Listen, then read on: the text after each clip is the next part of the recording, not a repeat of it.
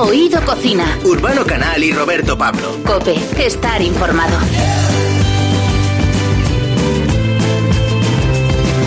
Camarero, una de agua. Muy buenas, gracias por invitarme. Media de estopa. Hola, ¿qué tal? Muy buenas tardes. Y una sección de libros, pero poco hecha. Hola chicos, muy buenas, encantada la verdad de estar con vosotros. Oído Cocina. Estos clientes son cada vez más exigentes.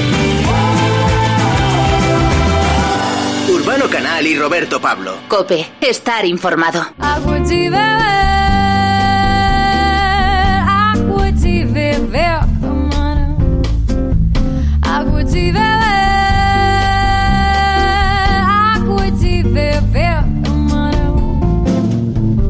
Bueno, hemos oído en muchas ocasiones que somos lo que comemos, pero no siempre identificamos la alimentación con lo que bebemos. Y lo que bebemos es fundamental para nuestra salud y para nuestro estado de ánimo. Por eso quizás nos encontramos con más ofertas de bebidas en el mercado y no siempre son tan eh, inocentes como reclama su publicidad.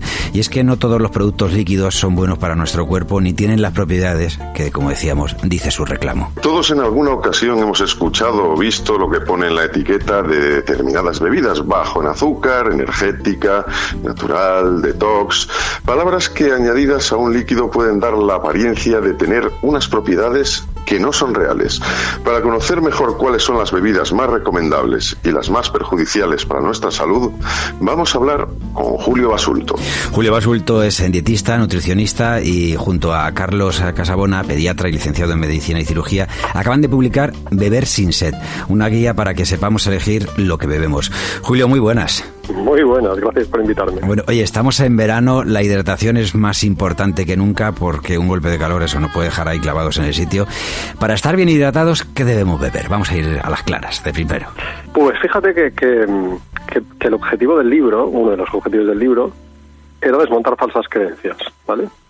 Y una de las falsas creencias es justamente la que has dicho. Habéis hecho una presentación, por cierto, maravillosa. Qué bien leéis y qué bien habláis y qué bien os expresáis, mejor que yo, seguro. Es que bebemos mucho.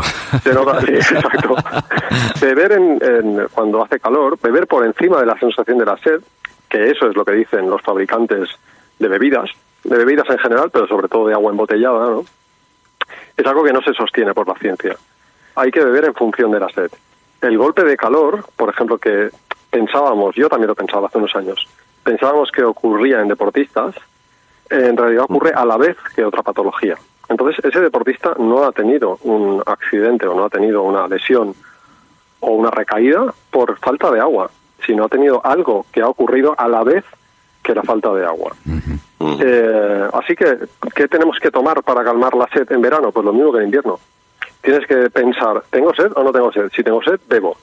Y en nuestro medio, salvo alguna patología concreta, que es muy raro que tu médico no te haya dicho, esfuérzate en beber, ¿vale? Porque el médico, cuando tienes una patología renal, por ejemplo, sí. algún tipo de patología renal, ya te lo dice, uh -huh. lo que tienes que hacer es sencillamente, como tienes agua a tu alrededor o líquidos a tu alrededor, pues es responder a tu innato y ancestral mecanismo de la sed, nada más. Beber sin sed, estamos hablando de este libro, que yo no sé si tiene algo que ver con el, con el insulto que hacía, decía el capitán Haddock de, de Tintín, que era uno de sus insultos favoritos, bebe sin sed, era uno, me parece. Ah, sí, no yo, si... y es que era poco de Tintín, yo era más de Asterix, y, y no lo sabía. Así, cuenta, no, oye, me hubiese gustado saberlo para el libro, cuenta, cuéntamelo, por favor. Sí, sí era, era, uno de esos insultos que utilizaba, un, eres un bebé sin sed, le decía alguno. Sí bueno, fíjate que no sabía. Que eso, Oye, Julio, pues, pues te digo una cosa, que eras más de Asterix, tú les habrías prohibido entonces beber la, la poción mágica. la marmita. Hay que decir que este libro no es para hacer amigos. Eh, en No, principio, no. ¿eh? no es para hacer amigos. Bueno, algunos diría que no. Dice, porque, bueno, se puede decir que, que menos el agua, el resto de líquidos que ingerimos tiene algún matiz que lo puede hacer incluso perjudicial para nuestra salud, ¿no? ¿Cómo puede ser que, habiendo tanta oferta, no se cuide que lo que tengamos en los, en los viales en, o en las zonas de, de la- del supermercado sean productos saludables?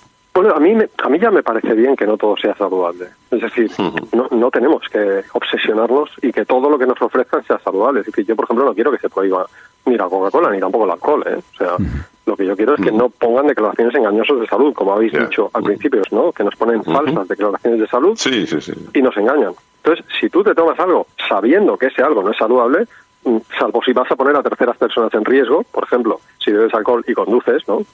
Salvo esas excepciones, oye, yo te lo voy a respetar, tienes todo el derecho. El problema es que en los lineales de los supermercados, como habéis comentado, no solamente hay productos malsanos, es que hay productos malsanos que te hacen creer que son saludables. ¿Por qué ocurre? Pues por una falta de cumplimiento de la legislación, en primer lugar, eh, porque se permite que las empresas de alimentación sigan códigos de autocontrol, y esto no está bien, tú no puedes ponerte tus propias normas. Pero además es que esos códigos de autocontrol se incumplen en el 80% de los casos, ¿vale? Y uh, aparte, por una legislación que si se cumpliera estaría bien, pero es que además debería ser más estricta. O si, pusiera, si pusiéramos ahora este, esto que muchos programas ponen eh, soniquetes de zasca, zasca, zasca, se nos habían acabado los zascas, ¿sabes? Sí, sí, vamos no es mi tema. ¿no? vamos a ir por partes. Venga, Julio. eh, yo cuando llego al pueblo noto que el agua, eh, lo digo en serio, no me sabe igual, un pueblo de Mm. Soria. Solemos decir que es agua más dura.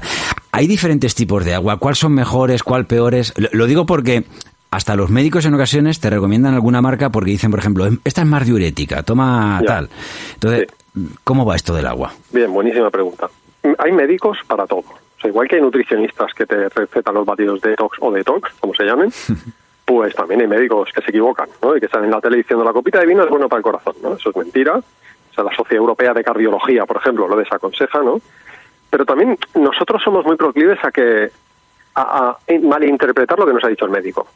Bueno, no digo que sea tu caso, pero es que esto pasa mucho. El médico me ha dicho, y luego tú estás en la consulta delante del médico, y el médico jamás ha dicho eso. Puede ser que un médico, en el caso del agua, te diga si tienes una patología renal que escojas a ti, te lo dice a ti, ¿vale? Que escojas una, una agua blanda.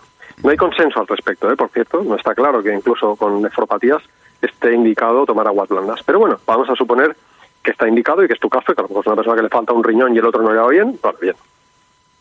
Pero a población general, lo que le tenemos que decir es nada. Vale. Nada de nada. Abra el grifo y beba agua y ya está. El agua dura, es la que tiene más calcio y más magnesio, es un agua más saludable. No menos, más. Hoy se da la paradoja de que hay mucha gente comprándose pastillas de una señora llamada Ana María la Justicia, seguro que la conocéis, que es muy famosa, Sí, sí. que tiene seguro. mucho dinero y que está incumpliendo flagrantemente la legislación. No puedes atribuir a esas cosas que ella vende declaraciones de salud. Bueno, pues se da la paradoja de que se está tomando esas pastillas de magnesio, pero luego pone un filtro a su agua o se, compre, o se compra agua blanda. Sea, estás quitándole el magnesio al agua y te lo tomas en forma de pastilla. No, yo pensaba del agua. que el agua dura es cuando es hier, es cuando ya se ha convertido en hielo. Esa agua es- Ay, qué buena, esta no me la sabía tampoco. Esta lo usaré. Este voy a tener que pagar. Esta es, esta es mía, ¿eh? No es ni de Asteris. Sí, sí, Pondré, pondré copyright, muy bueno. Agua dura, esto sí que duele. Pues, total, que las aguas duras son aguas más saludables, ¿vale? Eso para empezar. Y no producen daño renal de ningún tipo, Vale. Son buenas para los huesos y probablemente buenas para el corazón. Entonces, en cuanto al sabor, y acabo, otra paradoja que se da, que también hemos expuesto en el libro, es que la mayor parte de gente que conocéis toma alcohol, toma café, toma Coca-Cola. Tú dale a un niño de dos años cualquiera de estas tres bebidas y verás qué cara pone. Bien, te has acostumbrado a lo largo de tu vida a tomar bebidas porque tu paladar poco a poco se ha ido adaptando, que no es que sean precisamente saludables, el café no es que sea malsano, pero hombre, decir que es saludable es mucho decir, ¿no? Pero bueno, la Coca-Cola es malsana y el alcohol también, aunque sea vino o cerveza, y te has acostumbrado, tu paladar se acostumbra, pero no te puedes acostumbrar a agua de grifo, venga ya, hombre. O sea, yo me paseo por, porque doy muchas conferencias, por todas las provincias de España y en esa, no, tú no has probado el agua de Valencia, tú no has probado el agua de Murcia, tú no has probado el agua de, de Guipúzcoa, hostia, tío, yo pues esa agua me parece maravillosa, porque me he acostumbrado y ya está. Ya, Nada más. Exactamente. Bueno, lo decíamos al principio y también lo remarcáis en el libro, que una de las primeras eh, cosas que hacemos como seres humanos es alimentarnos eh, bebiendo, que es, pues bueno, aparte de, bebemos la leche materna. Y, y últimamente pues tenemos mucha manía con, con desterrar la leche con- y que la, la vemos con cierto recelo. ¿Por qué ocurre esto y, y qué hay cosas? O sea, realmente de lo que se nos dice que la leche hay que hay que quitarla o eliminarla porque ya solo es para cuando uno es, eh, es Sí. pequeño ¿qué, qué hay de cierto en ello? Buenísima pregunta. Porque primero me has preguntado por qué ocurre. Yo creo que ocurre como por un efecto péndulo. Por una parte tenemos a la industria láctea engañándonos durante años, y eso incluye a los nutricionistas, porque yo lo he estudiado en la universidad, eh, y ahora ya lo refuto, engañándonos, haciéndonos creer que la leche es el santo grial de la salud. Que si no tomas leche se van a romper todos los huesos de tu cuerpo, y eso es mentira. La relación entre leche o lácteos y osteoporosis es muy discutible. La osteoporosis es multifactorial. De hecho, uno de los factores que más influyen en la osteoporosis es el tabaco, ¿vale? Uy, el alcohol, por cierto. Pero luego, como, como, como ocurre esto, como te han hecho creer esto, la gente despierta, se da cuenta de que esto no es verdad y pasa al otro extremo. Entonces te encuentras a los naturistas y a los naturópatas y a la gente alternativa diciéndote que la leche produce cáncer, que produce mucosidades, que te produce daños cerebrales, renales y caspa y acné y lo que se te ocurra. ¿no? Eso tampoco es verdad. ¿Qué papel tiene la leche en nuestra salud? ¿Que, es antinatural tomar leche? Bueno, sí, también es antinatural, yo qué sé, llevar gafas, no sé, ¿no? O tener un móvil en la oreja, como tengo yo ahora mismo. Pero así no, no se evalúan las cosas en nutrición. El papel que tiene hoy los lácteos en nuestra salud es un papel neutro. Salvo en el caso de que alguien tome mucho queso porque tiene bastante sal. O salvo en el caso de que alguien tome yogures azucarados que, hostia, ¿os habéis dado cuenta lo complicado que es encontrar un yogur no azucarado en el supermercado? Sí, es verdad, sí. No odisea, ¿eh? Bueno, salvo estas dos excepciones, lo que dice la ciencia es que el papel de, la, de los lácteos en la salud es neutro. Entonces, no tenemos que decirle a la población, tome lácteo que es muy bueno, porque no hay razones para hacerlo, no pasa nada si uno no toma lácteos, pero tampoco tenemos que decirle a la población que, que no tome lácteo porque es cancerígeno, porque es que eso tampoco es verdad. Ya hemos dicho que no, que Julio seguramente tenga algunos enemigos, ¿eh? O sea, lo hemos dicho desde el principio. Sí, yo recibo algún que otro burofax. Vosotros seguro que también recibís alguno, ¿eh? Por eso. Beber sin sed es como se llama el libro. Carlos Casabona, Julio Basulto, guía para elegir bien lo que bebes. Estamos en verano, eh, a todos nos apetece tomar algo fresquito. Eh, pues hablabas antes de alcohol, pues eh, raro es que quien no se tome una cervecita, una clara, un tinto verano, algún cóctel dependiendo de la hora. Eh, luego en el libro también hacéis hincapié, aparte de, de esto de, del alcohol, las bebidas, eh, la temperatura de la bebida. ¿Tanto influye, por ejemplo, la temperatura de la bebida, eh, que sea fría o caliente, por ejemplo, para un posible futuro cáncer en nuestro esófago? Mm, teníamos que ponerlo porque es un libro en el que hablamos de bebidas. Pero fíjate, yo antes de este libro escribí uno que se llama Dieta y Cáncer, ¿vale? En Planeta también. Y ni siquiera lo incluí. En todo un libro dedicado al cáncer. Ya. ¿Por qué? Porque el efecto que ejerce las bebidas calientes, las frías no tienen ningún efecto en tu salud, salvo a gente muy susceptible que le puede dar un dolor de cabeza. Seguro que os ha pasado alguna vez, ¿no? Que te tomas una, un granizado muy frío y te duele mucho la cabeza, ¿no? ¿Os ha pasado alguna vez Sí, sí, o perder, perder el, hilo de voz, quedarse ahí por el enfriamiento de las cuerdas vocales. claro. Pues, bueno, esto es todo lo malo que te puede pasar y que además es pasajero y se va, ¿no? Sin embargo, con las bebidas calientes tomadas habitualmente y durante muchos años, aumenta el riesgo de cáncer de esófago, ¿vale? O de estómago, sobre todo de esófago. Porque, bueno, daña a la célula, al epitelio que recubre el tubo digestivo y puede aumentar el riesgo de cáncer. Pero claro, el efecto que esto tiene en comparación con, por ejemplo, el tabaquismo o el consumo de alcohol o la obesidad que incrementa el riesgo o yo qué sé, el abuso de fármacos, ¿no? O tomar el sol sin protección, es un efecto muy pequeño. Vale. Entonces, por eso ni siquiera lo menciona, pero en este libro tocaba decirlo. Hmm. También te tengo que decir que mi abuela, por ejemplo, era una mujer que es que se tomaba el café o, el té o, las, o la sopa La hirviendo. sopa, claro. Claro, eso no es bueno. Yo cuando viene mi alguien a casa, yo soy también de los que peco en esto, pero siempre digo mi madre es de Soria y en Soria, pues imagínate las temperaturas de un pueblo de Soria, eh, pastores, pues cuando llegaban a casa lo que les apetecía era algo muy calentito. Y entonces esa tradición la, evidentemente la, la- la- la hemos estado nosotros también consumiendo en No. casa. Y hay veces que hasta en verano me estoy dando una sopa y me miran, estoy sudando y digo ya ya, digo que mi madre es de Soria, ¿sabes? O sea, no puedo queda, justificado. bueno, pero también se puede poner uno la, la bolsa esa con la- el agua caliente en la cama y no hace falta metérsela por dentro tampoco. Hay soluciones para todo. Hay solución, muy bueno. Uno de los mercados que más ha crecido es el de las bebidas vegetales, zumos, batidos detox o detox. Eh, a simple vista esto parecería todo maravilloso porque según, eh, pero según vuestro libro la investigación no es sano todo lo que reluce. ¿Qué suele pasar con este tipo de productos? Porque eh, o sea, o sea, de repente dices, han metido ahí apio, eh, manzana, no sé qué, lo han machacado todo y te lo dan en un batido para que te lo tomes con la pajita. Yo soy de los que alguna vez he ido y, y por dentro digo, me estoy limpiando. Y luego, claro, no, no solo en vuestro libro, sino que hay más, más gente también que nos ha dicho, dice, no, que te estás metiendo ahí es una pedra que no veas. Efectivamente, bien, tenéis buenos colaboradores. Sí, me gusta. No, sí, sí. En los batidos de docs ocurre algo divertidísimo. Mira, un, un consejo rápido que lo hemos puesto en el libro, ¿vale? Y luego hablamos de los batidos de docs. Un consejo rápido. Cuando tú mires la etiqueta de un producto y veas que tiene más de 5 gramos de azúcar por cada 100 gramos de producto o por cada 100 mililitros, eso es un producto muy azucarado. ¿Vale? Me es igual si es una leche de soja, tal, tal, excepto la leche de vaca. Porque eso, para las entidades de referencia, ese azúcar es un azúcar intrínseco que ese no incrementa el riesgo de patologías. Vale. Pero en cualquier otra bebida que tú veas en el supermercado es tan sencillo como mirar, ¿tiene más de 5 gramos? Bien, pues eso es un producto azucarado que en Cataluña y así debería ocurrir en el resto de comunidades autónomas, lleva un impuesto. ¿Por qué? Porque ejerce perjuicio sobre la salud. En cuanto a los batidos detox o detox, ¿habéis visto la película Kung Fu Panda? Sí, claro. La 1, la 2 y la 3. ¿En serio? Me Sí, sí, vamos. He visto la dos. Tengo tres hijos, uno y la o sea que... ¿Cuántos tienes? Tres hijos. Qué bueno, yo también tengo tres, lo que pasa es que los míos ya son más mayores y ya no, ya no hay Kung Fu Panda que valga. Pues yo eh, te puedo asegurar que en, en la en los últimos 15 días, eh, dos de ellas las he visto por lo menos dos veces ya.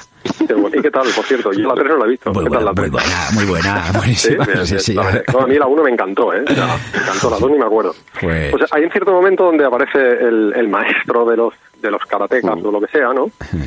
Y suelta una frase que dice, a menudo uno encuentra su destino por el camino que toma para evitarlo. Ajá. Esto pasa con los batidos detox. La gente se toma un batido detox para desintoxicarse, ¿vale? Y acaba dañándose el riñón. Ah, claro, claro. ¿Por qué? Porque tú no te puedes comer y no te sueles comer un kilo de espinacas crudas. Claro. ¿A que no? No. Pues eso lo toma mucha gente en forma de batidos detox para depurarse al cabo del día. Y eso, aunque la espinaca, oye, es saludable, ¿vale? O al menos no es insana, ¿no? Pero una cosa es tomártela en pequeñas cantidades y cocinada y de vez en cuando, y otra cosa es tomarte cada día medio kilo o un kilo de espinacas crudas. Claro. Eso, por culpa de los nitritos que tiene, puede generar cálculos renales o daños renales. Y esto lo dice la Comisión Europea. No lo decimos nosotros. Entonces es maravilloso, es una paradoja en toda regla. ¿Sabes? Sí. Eso es lo que tengo que decir de los batidos de toca. Aparte de que es mentira todas las declaraciones que dicen. O sea, no depura, no limpia, no sana, no nada. ¿eh? O sea, no, no adelgaza, al revés, puede hacerte engordar. No te imaginas lo que voy a cuidar a partir de ahora el grifo de casa, ¿sabes? O sea, lo voy a, lo voy a mirar y decir, tú no sabes lo que yo a ti te aprecio y te quiero. ¿sabes? Por cierto, que la tercera de, de Kung Fu, de Panda, que sepas que es cuando se encuentra con, con su padre, no voy a hacer ningún spoiler, pero es cuando se encuentra con su padre Ah, verdadero, ¿sí? porque esto aparece al principio, sí, sí, con el padre Sí. de Kung Fu. Ah, qué bueno. Y está pues muy bien, ¿eh? está muy bien. O sea, que- la veré hoy mismo. Beber sin sed, eh, ahora nos apetece a todos estar eh, bien hidratados, pues ya sabemos que lo mejor que podemos hacer es abrir el grifo, tomar el agüita, por cierto, la agüita del tiempo fresquita, eso da igual, ¿no? También, o sea, que hay veces que te dicen, no, Bueno, si la si toman... tienen- dicen que si tiene mal sabor, cosa que insisto, si te acostumbras al final y lo notas, si la pones en la nevera o le pones una rodaja de limón y la dejas reposar para que se evapore un poco el cloro, mejora. Vale. No es imprescindible, pero hombre, funciona. Sí. Guía para elegir bien lo que bebes. Carlos Casabona y Julio Basulto. Julio Basulto ha sido quien hoy nos ha acompañado en Oído Cocina. Un abrazo y muchas gracias. Pues Un siempre fuerte un placer. Un abrazo Un abrazo. fuerte. Gracias, igualmente. Fuerte abrazo, gracias. Chao, chao. Esto es. Oído Cocina. Urbano Canal y Roberto Pablo. Cope. Estar informado. Esto es estopa. Y era una tarde tonta y caliente, de esas que te quema la frente. Era el verano del 97. Hoy en Oído Cocina tenemos a dos hermanos que tienen buen paladar. Eh, siempre se recuerda de ellos que estuvieron en la SEAT trabajando, pero en su ADN llevan el bar que durante muchos años llevó su padre y les dio de comer. Hoy vamos a charlar con ellos de Fuego, que ha sido su último trabajo musical, del libro de Estopa y de alimentar el cuerpo y el alma. David y José, los hermanos Muñoz, Estopa, muy buenas. Hola, ¿qué tal? ¿Cómo estás, Roberto? Muy buenas tardes. Venimos de haber vivido una situación muy rara. Eh, hemos estado atrapados en el tiempo. Eh, ¿Cómo ha sido vuestra experiencia? ¿Cómo lo habéis llevado? Como el día de la marmota. Sí, señor. La verdad que sí, yo me levantaba por la mañana y hacía, yo me di cuenta que al, no sé, al día 40 y algo, hacía siempre lo mismo. O sea, me levantaba con el mismo pie, me iba a encender la, no, a abrir la persiana, abría la ventana, ponía el sofá para que no hicieran al lado el aire y tal. Eh, iba al lavabo a hacer mis primeros menesteres. Eh, luego, pues bajaba abajo, decía, papá está en casa, y todos los días igual. Eh, Porque el primero seguro que no era el despertar. No. De todas formas, vosotros eh, sois de sonreír a la vida. ¿eh? Que yo lo que os conozco siempre eh, habéis sido gente positiva. que Eso se agradece. Y fíjate, hablaba el otro día con, con Fito Páez. Y le comentaba que creo que se tiene que también poner en valor eh, lo que habéis hecho la mayoría de los artistas y especialmente en este caso los músicos, que algunas veces eh, se os denosta un poco, ¿no? Parece como que no, que se os politiza, en fin. Y sin embargo, a- habéis eh, dado vuestra creatividad, la habéis expuesto, la habéis regalado para, me imagino también como bien propio, pero sobre todo para facilitar ese tiempo en el momento más difícil en el que hemos estado eh, confinados. Creo que, que eso también en un momento dado se os tiene que reconocer. Es evidente que el personal sanitario, eh, esos ángeles que dice Vetusta Morla de, de batas blancas, de, de batas verdes, eh, esa gente ¿no? que, que ha estado pues eh, dejándose el alma por nuestra vida, es los que están encima de la cúspide, ¿no? Y luego, pues seguramente los cuerpos de seguridad, eh, un montón de gente que, que ha estado ahí poniéndolo, la gente de, del transporte. Pero bueno, que, que digo que, que, los artistas también habéis tenido un, un valor eh, esencial, yo creo, ¿no? En, en, este confinamiento. Y creo que algún día también se tendría que poner en valor y, y daros las gracias de la manera que os merecéis. Pues mira, pues para algo, para algo se servirá, para algo servirá uno. Mm, ciertamente cuando estás metido en casa necesitas estímulos y, y algún, algo que te va a dar un poco de la realidad de estar todo el rato en casa. Y sí que sí, es verdad que viendo una entrevista o leyendo libros o viendo, viendo pelis, jugando a videojuegos, la verdad que no, no tenemos cosas que echemos de menos, muchas más, ¿eh? Teníamos Disfrut también nuestra cervecita. Disfrutas de los pequeños detalles, ¿no? De, le, le, das más valor, ¿no? Cuando estás a gusto, decir, mira qué bien, que ha sido mi solecito, estamos aquí sentados a gustito, y, y, eso lo valoras más que otros días, ¿no? Bueno, de disfrutar de esos pequeños detalles y quizá eh, esos pequeños detalles en verdad sean los más grandes. Eh, en muchas ocasiones lo hemos reivindicado, que ha sido el hecho, por ejemplo, de que muchos padres como vosotros, como, como yo, que hayamos familias, ¿vale? Que, que, hayan podido estar más con sus hijos, por ejemplo. Eh, justo porque eh, era una obligación, ¿no? El estar en casa, pero vosotros los artistas que tanto os tenéis que mover, que tenéis que viajar, en este caso, yo no sé, que habéis estado ahí jugando a videojuegos, eh, habéis estado jugando a, a haciendo otras historias, o, o, le habéis dedicado más tiempo a, a los peques. Claro, hacía... Mogollón. Hacía, hacía pues pues siempre aparte como ellos tampoco han tenido cole yo creo que ha sido ha sido muy guay la verdad para que no vamos a engañar el niño se lo ha pasado genial o sea sí, sí lo, lo, que lo que si me toca a mí un confinamiento José si nos toca a ti a mí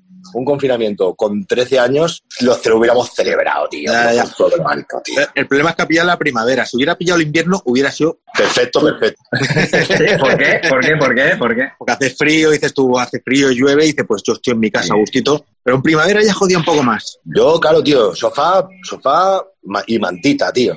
Pero, Pero bueno, no. yo creo que también ha sido una especie de cápsula en el tiempo, nos hemos mantenido todos. Mm. Yo al menos tengo la impresión de que no ha pasado nada en mi vida, no he envejecido, totalmente mentira, pero, o sea, como que estamos todos igual, como congelados, y ahora nos han descongelado y la vida sigue. Que te acostumbras ya a, a estar confinado y luego dices, que te da, uno, aparte de porque todavía existen riesgos de contagiar de ser, y ser contagiado, dices tú, coño, que me, que me da cosa salir de casa. Ya. El síndrome, de la, el síndrome de la cabaña, claro. Sí. Bueno, pero la verdad que esto lo podemos decir porque por suerte ninguno de no, nosotros, ni nuestros familiares, ni nuestro entorno, la verdad que ha tenido un problema grave. Solamente tuvimos un amigo que estuvo ingresado de mi edad, de 44 años, y estuvo en la UCI.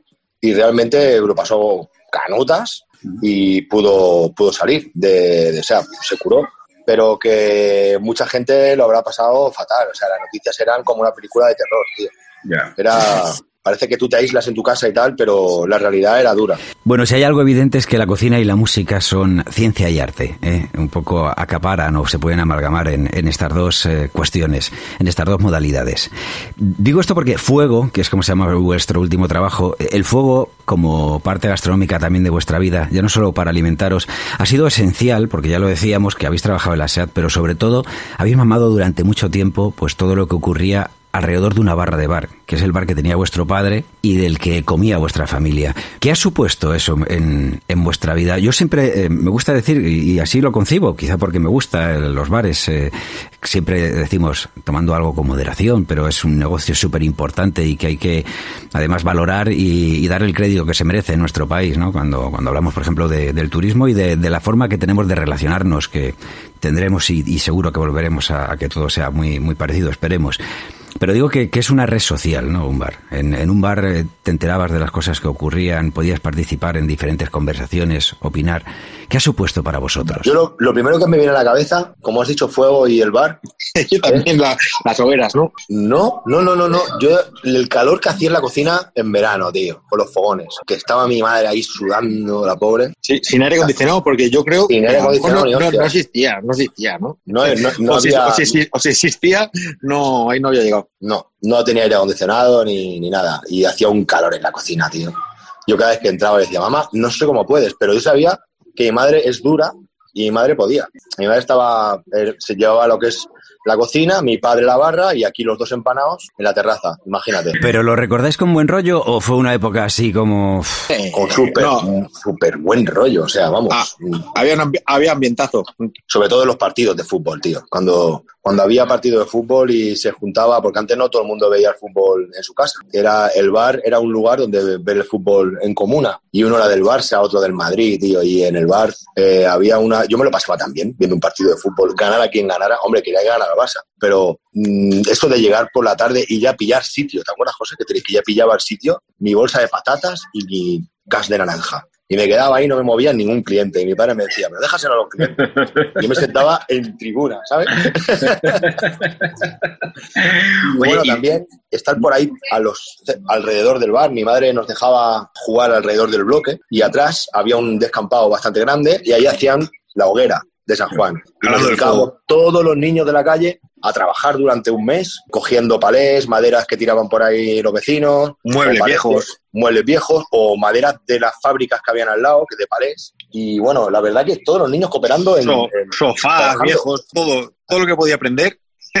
Entraba ahí, era la, la- la hoguera más grande del barrio, ¿eh? yo creo, porque Sí. en, en cada calle tiene una hoguera. En cada, en cada descampado hacían una hoguera y a veces habían como una especie de guerra de corporaciones, ¿sabes? A ver En este caso, y nos, claro, nos quemaban la hoguera los, los ¿En del serio? sitio.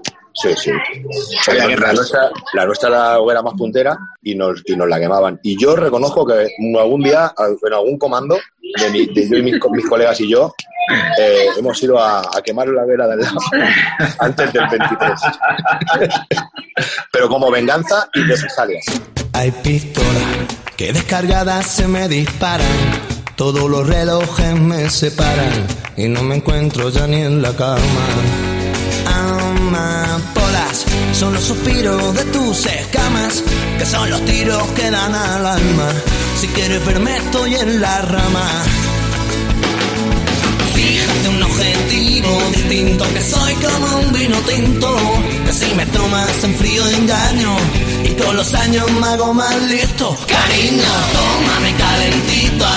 Y lo de haber vivido a un lado y al otro de la barra del bar, ¿eso os ha generado algún tipo de pues gusto culinario? ¿Eh? ¿Hay algún tipo de alimento? O sea, yo sé que sois que os gusta la carne, ¿no? Que os gusta la patata frita, como casi todo el mundo, la verdad.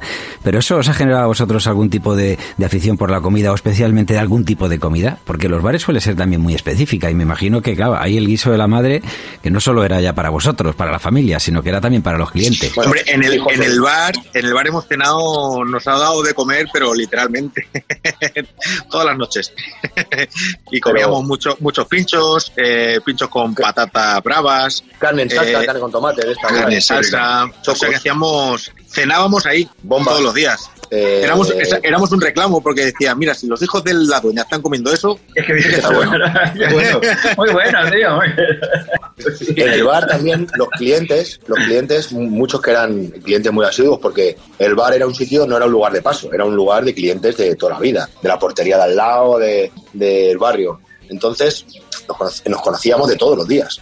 Y uno pues te enseñaba a jugar al ajedrez, pues se sentaban a jugar al ajedrez. Otro te enseñaba a jugar al póker, o a la cuatrola, o a la brisca. Eh, otro te enseñaba, me enseñó a dibujar. Y el haber pasado tanto tiempo en el bar, eh, no sé si de repente os despertó un interés especial y os habéis dedicado también a ser un poco cocinillas o eso no, no va con Y vosotros. sobre todo en en esta cuarentena eh, he tirado mucho de, de mi madre, o sea, receta Sí. con videollamada, o sea, que me veía y todo. Me veía de lo que echaba. Decía, hasta ahí, eh, para. Y la verdad es que eh, he aprendido, bueno, no sé si me acordaré de las recetas que me ha dicho, la tendré que volver a llamar de, para muchas recetas, pero vamos, que he hecho desde zarzuelas, fabada, no, no me ha dado miedo nada. Doy fe. ¿Y le echas, José, le echas ave creme? Eh, eso es un secreto de los cocineros. Ah, vale. o, sea, o, sea que, o sea que sí. ¿Cuál sería el, el pincho preferido, el pincho que, que disfrutáis cuando estáis al mediodía y pues tomando el, el, el aperitivito, el vermut? Pues mira, con una cervecita no me tomo pinchos. Sinceramente, me dicen, ¿quieres algo de picar? No, no, no.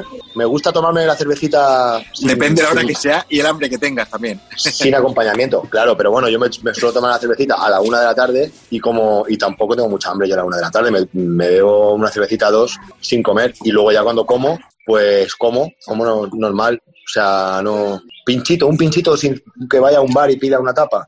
Una Claro, de- cuando- iba a decir una de bravas, pero es que una de bravas. ¿Y tú, José? Pues mira, eh, como dice mi hermano, la hora de la cerveza es como la de antes de comer. Entonces, pues, que si berberechos, alguna. Berberechos con aceitunas. Y mojo en la salsa esta espinader, le mojo las patatas Entonces ya hay mm, pesco con la misma patata, un berberecho y una aceituna y, y para adentro. ¿Cuál es el plato estopa por excelencia? ¿A qué nunca le decís que no? Hombre, un Lo que nunca falla. Lo que nunca falla. En cualquier sitio. Lomo, cinta de lomo con patatas fritas caseras y un par de huevos fritos. ¿Me equivoco, José? Mira, lo del huevo es opcional, pero si tienes mucha hambre, mejor dos. Si no tienes mucha, pues uno. ¿Y un bocata? Bocata de jamón de ese del bueno y ya Y me cuan- estoy feliz. Y, y cuanto más jamón le eches, más bueno está. ¿Y lo usáis con tomate? Sí, Los dos con un tomate. poquito, sí. poquito de tomate, pero poquito, o sea, Sí. una refregadita en un trocito del pan, otro en el No, otro. no rodaja. No rodaja. de tomate. Se corta el Restregado. tomate por la mitad y se restrega, pero sin echar, sí, como exprimiéndolo a la vez. Es que eso sí lo sé. Antes en el pan, un, pues lo has tostado un poquito y luego le echas sí que le puedes dar un buen riego de, de aceite de oliva, virgen extra, rico, rico. En muchas ocasiones eh, lo hemos dicho en Oído Cocina y es que elaborar una receta o crear una canción eh, tienen muchas similitudes, ¿no? Por eso dejarla en su punto, que no esté muy, muy pasada, pero que tampoco se quede muy cruda. Para vosotros, por ejemplo, eh, ¿qué canción ha sido la que más os ha dado de comer en todos los sentidos, en lo espiritual y también en la parte económica? Eh, la canción con la que mal, o sea, que la que hemos hecho unos ingredientes que son los justos, y son la- la- que es una canción que decimos, mira, es que tiene lo justo de sal, lo justo de rock, lo justo de rumba, Lo justo de pecador. y tiene ahí unas proporciones, ¿no? Una, que son, eso es una cosa que a lo mejor se hace un poco al azar, igual que la comida. Se echa un poco a ojo. Sí. Y sí, sí, bueno, sí. puede ser que va- vamos a decir como camarón, ¿no? superior a mí. Es la fuerza que me lleva en el pulso que mantengo con la oscuridad que tienen de oscuro tus ojos negros. Y que me cuentas del tiempo que pasa en tu pestañeo y que me trae por esta calle de amargura y de lamento. Que yo sé que la sonrisa que se dibuja en mi cara tiene que ver con la brisa que abanica tu mirada tan despacio y tan deprisa, tan normal y tan extraña. Me parto la camisa como camarón. Oye, ¿y vuestros peques qué tal comen? Porque esta es una de las labor también muchas veces de la educación de los padres y los hijos y uno de los traumas muchas veces. Bueno, son comedores sanos, porque la vida de hoy te lleva a ser sano, la- no es como antes, ¿no? Que mi madre me daba todos los días bocadillo de foie gras y cosas Sí, claro. Y, y nos Eh, comíamos una bolsa entera de magdalenas. La bolsa entera de la bella y aso, 12, entera. Ahí, chupa- mojando. Qué bueno estaba eso. Es puro, pura, pura muerte, muerte negra. Yo, yo no sé cómo no nos poníamos malos sí, sí, sí. comiendo tanto. Pero al niño, pues, come cosas... Pues la madre le pone guisante. Oye, los guisantes están muy ricos. No, pero los niños de hoy, afortunadamente... Sí, eh, porque no- comen nosotros, ta- nosotros también eh, te- nos estamos reeducando eh, gastronómicamente. Comíamos de pequeños, o comíamos en el bar, o luego nuestra abuela nos hacía en, en casa bocadillos de salchichón. Un boca de salchichón, cuando nos daban por bocadillos de salchichón, nos tirábamos un año comiendo bocadillos de salchichón para cenar. Luego, cambiaba Frankfurt, luego- a, a Frankfurt. Frankfurt. Ya era comida caliente. Ya eso. Y luego bikinis era un día festivo. Mira, ya que estamos, yo tengo en la nevera, tengo ahí un- una carta, unas, una carta debajo de la manga, que cuando venga algún colega, pues le saco la morcilla que tengo ahí de mi pueblo, le abro, una, le abro una cervecita extremeña y digo, prueba esto antes de irte. Y hago como una especie de promoción, ¿no? Y te la tengo que dar, eh, Robert, tío. Es una morcilla, que es una morcilla la típica que se hace en la zona de Zarzacapilla. La misma es El de la matanza, Real, en, di- en Ciudad diciembre. Real, Ciudad Real, también eh, en Chillón y Almadén también hacen una morcilla parecida. Sí, Eh, lo, lo en que es toda- la Sibe- Siberia, ¿no? Esa zona hace una morcilla que yo creo que eso es magia, no, sabe, no sé, pero el aliño que le echa, que lleva de todo, es- se unta en el pan. Pero- las señoras del pueblo, eran dos maestras en el pueblo, antiguas, Sí. de las que hacían la matanza, de las morcillas que me gustaban a mí. Había la morcilla de la Teresa, que, que, las, que eran las mejores del pueblo. De la y yo Úrsula. vez que- y de la Úrsula. Y yo cada vez que iba al pueblo, pues nos llevábamos como cargamento de morcillas para Barcelona. Ojo, que es peligroso, ¿eh? Porque está muy bueno y por la noche, como te comas, te, te pases, te puede dar algo, ¿eh? Hablando de cosas que empachan, ¿os habéis llegado a, a empachar de la canción La raja de tu falda que, que tanto éxito os ha dado, que tanto reconocimiento os ha dado, pero que también tantas veces se os ha pedido en conciertos, en fin, que, que es una marca más vuestra? Seguimos saboreándola y admirándola porque es una canción irrepetible, creo. Sí. Pero sí que es verdad que tuvimos un, un tiempo de, no de empacho, sino de que mm, la gente nos decía, mira los de la raja, los de la raja tu falda. Y, y en ese momento, ya ves tú, teníamos tonterías en, en la cabeza y decíamos que no somos los de la raja. Bueno, sí, so- sí éramos los de la raja, pero decíamos que tenemos más canciones, señora. Por la raja de tu falda yo rompí tres cuerdas de esta guitarra.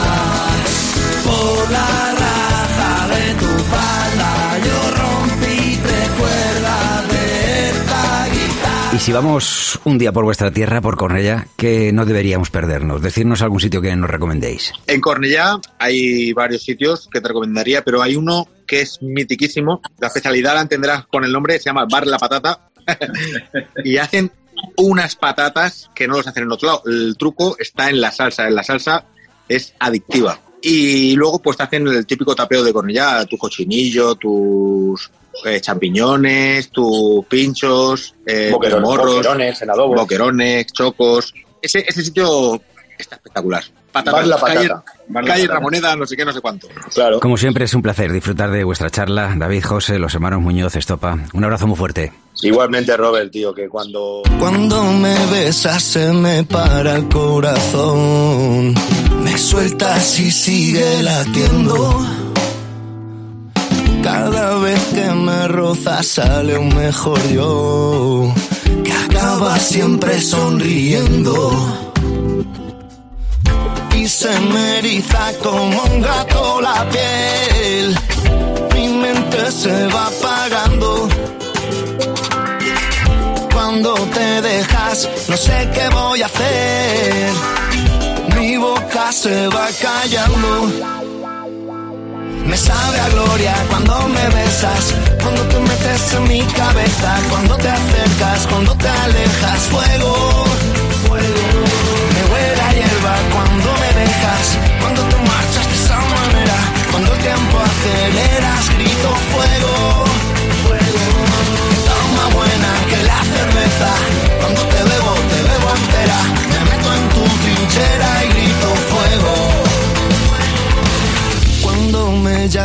En sueños te puedo oír.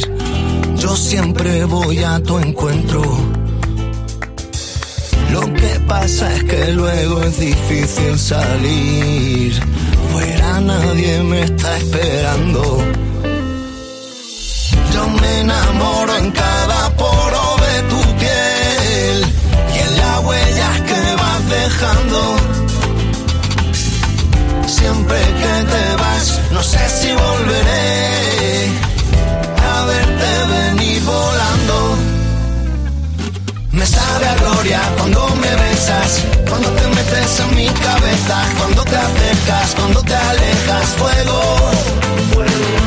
Me huele a hierba cuando me dejas, cuando te marchas de esa manera, cuando el tiempo aceleras, grito fuego. Oído Cocina. Urbano Canal y Roberto Pablo. Cope. Estar informado. Bueno, en Oído Cocina nos encanta disfrutar y hay tantas maneras de hacerlo que hoy sumamos un nuevo maridaje que casa a la perfección, gastronomía y libros. De hecho, más de una vez contamos con autores de libros de recetas, ensayos sobre nutrición o bebidas, pero en esta ocasión vamos a ampliar repertorio. Rebeca, muy buenas. ¿cómo Hola estás? chicos, muy buenas, encantada la verdad de estar con vosotros y como os conozco bastante bien, pues vengo una mochila que no, con una mochila que no veáis cómo pesa. Bueno, pues marchando una de libros para todos los gustos. Eso es. Eh, ¿Os apetece que comencemos viajando, por ejemplo? por ejemplo, me parece la mejor opción. Venga, pues no se hable más y vamos con Portugal, porque mira, mira qué joya de libro os acabo de traer. Portugal, una cocina entre la tradición y la modernidad. Está publicado por Planeta Gastro y es un señor libro. Yo digo que es una joya como Oído Cocina, como vuestro programa. Es una edición preciosa. pelota, eh. Oye, no, pelota, es por aquello de a ver si vuelvo algún día más. Eh, mira, desde la portada es preciosa con las clásicas sardinas portuguesas en amarillos y azules. Todas las fotografías de este libro te trasladan directamente a nuestro país vecino, que afortunadamente se ha vuelto a poner de moda porque yo creo que lo teníamos un poco olvidado, a sus paisajes, a su cultura y, como no, pues a su tradición culinaria. Y lo hace a través de 12 grandes chefs que se encargan de evocar cada uno de ellos una parte de su país y que nos van descubriendo los diferentes productos de su tierra a la vez que nos ofrecen recetas de lo más apetitosas. No le falta detalle. Por supuesto, no va a faltar el bacalao ni los pastéis de nata, claro está. Pero también tenemos que son, mm, qué ricos son, por Dios. Pero también aparte de esa tradición hay innovación y una reescri- reescritura, por así decirlo, de los clásicos, como por ejemplo, esto os va a gustar a los dos, una espectacular ensalada de pulpo das beiras. Buah, qué maravilla de libro, de país, de recetas y de todo. Los libros de receta siempre vienen bien y por supuesto si son portugueses mejor todavía porque tienen una gran variedad de recetas. Dicen que hay mil maneras de preparar el bacalao y yo creo que se quedan cortos. Y al- a, los que llevan tiempo disfrutando la cocina y a los que se han estrenado hace poco, ¿hay algún libro más de recetas en esta línea, Rebeca? Pues mira, voy a ir con dos, ¿vale? Para recién estrenados. Uno, el libro perfecto para adentrarnos en la cocina en familia, que se llama Cocina a cuatro manos y salirnos un poco del clásico bizcocho, que está muy bien y a mí me encanta, pero que se pueden hacer otras cosas. Entonces, en este libro tenemos recetas que son saludables, que son equilibradas e ideales para preparar, pues para una merienda cuando vienen amiguetes o una cena de fin de semana que parece que vamos un poco más relajados y nos metemos en la cocina con los niños, porque para meterte en la cocina con los niños hay que tener paciencia y tranquilidad. Sí, ¿eh? hay que tener, hay que tener cuatro manos. Eso hay que decirlo, que las prisas no son buenas. Pues este libro está escrito para ellos de una forma muy clarita para que ellos eh, conozcan nuevos sabores y gustos. Además viene muy claro la lista de productos alérgenos en cada receta y si se necesita la ayuda de un adulto, pues por ejemplo porque tienes que utilizar algún utensilio peligroso o demás. Eh, recetas por si os interesa en este libro, pues para que veáis, eh, unos langostinos crunchy, Bien. ¿vale? No, no todo, hummus, una coca del Mediterráneo o unos eh, riquísimos grisines de semillas. Urbano es un poco crunchy, ¿eh? Urbanos Sí, crunchy. sí sí. Pero eso, pero Y chunky también. crunchy, crunchy por fuera, tierno por dentro. Y, grun- y- y grunchy. que eso está muy bien. Y para los que tienen bebés en casa y se han apuntado a esta moda de la alimentación complementaria a demanda, que es esto de que los peques vayan comiendo con los dedos alimentos sólidos de la dieta sin pasar por esa fase de purés y papillas, Bien. ¿vale? Pues tengo otro que se llama Con mis manitas, de Clara Farras y publicado por Zenit, ¿vale? Esos dos. Vale. Fenomenal. La verdad es que en el confinamiento, bueno, si os lo recordáis, en un principio se agotaron las existencias de levadura, luego ya nos fuimos relajando y ahora hemos visto que hay que sacarle partido a todo lo que tenemos en casa, Bueno, a todo. a todo, a todo, a todo. Y yo tengo otro libro que es perfecto para eso, que es Recicla cocinando, da una nueva vida a tus alimentos, de Pepa Chacón y de Elizabeth González de Chavarri. Pues aquí estamos tomando nota. De momento, a ver, tengo claro que sí o sí el de Portugal tiene que estar en mi casa y mientras te iba escuchando pensaba que, que son muchos, eh, son regalazos. La verdad es que sí. Eh, lo bueno de todos estos títulos, chicos, es que te ofrecen como un lado diferente y atractivo del mundo gastronómico, ¿vale? Y ya que hablas de regalos, hombre, yo si tuviese que hacer un regalo ahora mismo regalaría el de Portugal. Pero otro de los regalos que a mí me parece que es fantástico es un título que publicaron Juan Pozuelo y Alia Markova hace ya un tiempo que se llama Recetas y Viñetas Sí. y que es eh, una maravilla porque el libro lo que nos deja Bueno, perdona, claro... estuvo presentándonos en Oído Cocina Juan Pozuelo, además. Cierto, cierto. El prólogo es de Juan Echanove y que majete es Juan Pozuelo, tengo que deciros. El prólogo de Juan Echanove en este libro lo que nos deja claro es que para cocinar y para comer bien bien, no hace falta gastarse un dineral siempre, ni elaborar platos muy complicados, ¿vale? Solo hay que saber cuáles son los alimentos de cada temporada y entonces puedes seguir recetas muy sencillas que van a dejar a todos tus invitados con la boca abierta y no porque se quedan con hambre, ¿vale? No porque estén pidiendo más, sino por asombro de lo riquísimo que estaba todo. Aquí en recetas y viñetas lo que hacen es recoger siete menús completos para cada temporada. En total son 28 primeros platos, 28 segundos y 28 postres, o sea que da mucho juego el libro y que responden a una premisa básica que a mí me ha gustado mucho. A ver qué os parece a vosotros. Tiene que ser cocina elaborada, pero al alcance de cualquiera, no hace falta ser un experto en entre fogones, con ingredientes de calidad, pero de bajo coste y entonces esa es una de las principales razones para organizar las recetas por temporadas. Y aparte de la sabiduría de Juan Pozuelo, pues todo está explicado con unas ilustraciones fantásticas de Alia Markova. Bueno, muy bien. Así que a mí me gusta mucho. Está perfecto. Oye.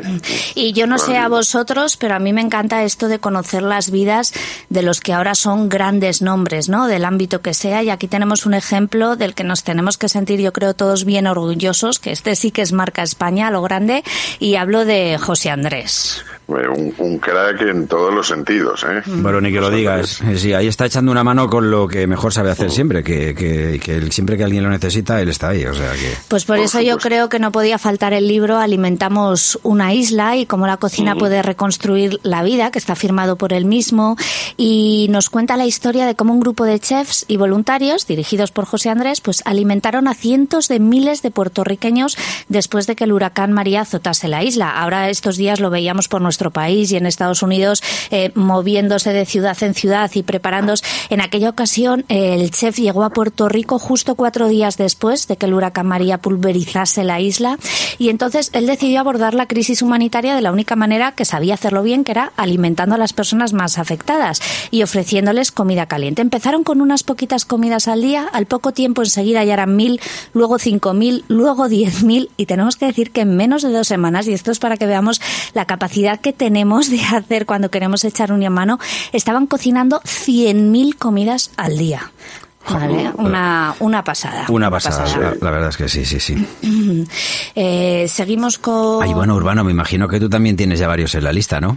Sí, por supuesto. Yo estoy tomando nota de todos, pero bueno, me, me atrae especialmente el de las recetas eh, de, de, Pepa Chacón reciclando los alimentos. Bueno, Siempre me, me, ha gustado mucho eso del, del aprovechamiento de, la, de, lo que tenemos por ahí. Y además ese urbano es un libro muy interesante porque no solo nos dice eh, nuevas recetas con alimentos que ya tenemos cocinados, sino que nos da consejos sobre cómo comprar bien, ¿vale? Esto es importante. Eso, comprar y, y conservar. Eso, eso, eso, aprovechar un poco, estirar el dinero eso estirar, es. no estirar.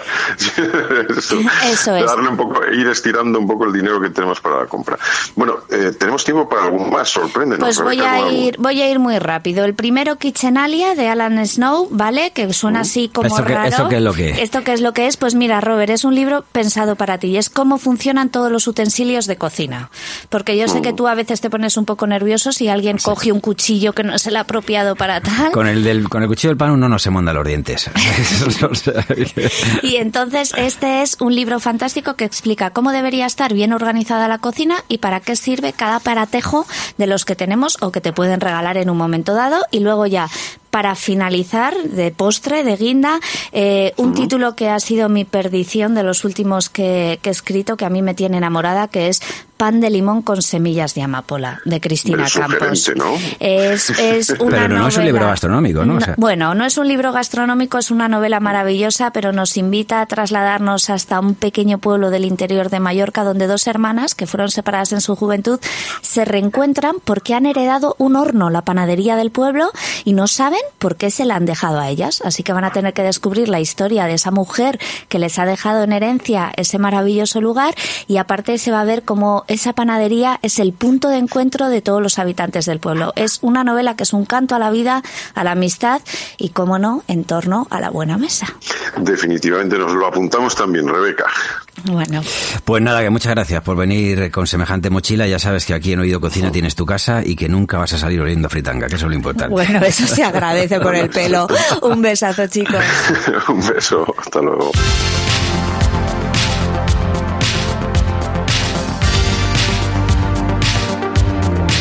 Hasta aquí un nuevo programa de Oído Cocina. Nos despedimos por ahora, pero nos escuchamos muy pronto. Y que nos puedes seguir en las redes sociales, ¿verdad, Álvaro Canal? Síguenos en Facebook, en Twitter, en Instagram. En todos ellos somos Oído Cocina Cope. Oído Cocina. El saludo de Urbano Canal y de Roberto Pablo. Cope, estar informado.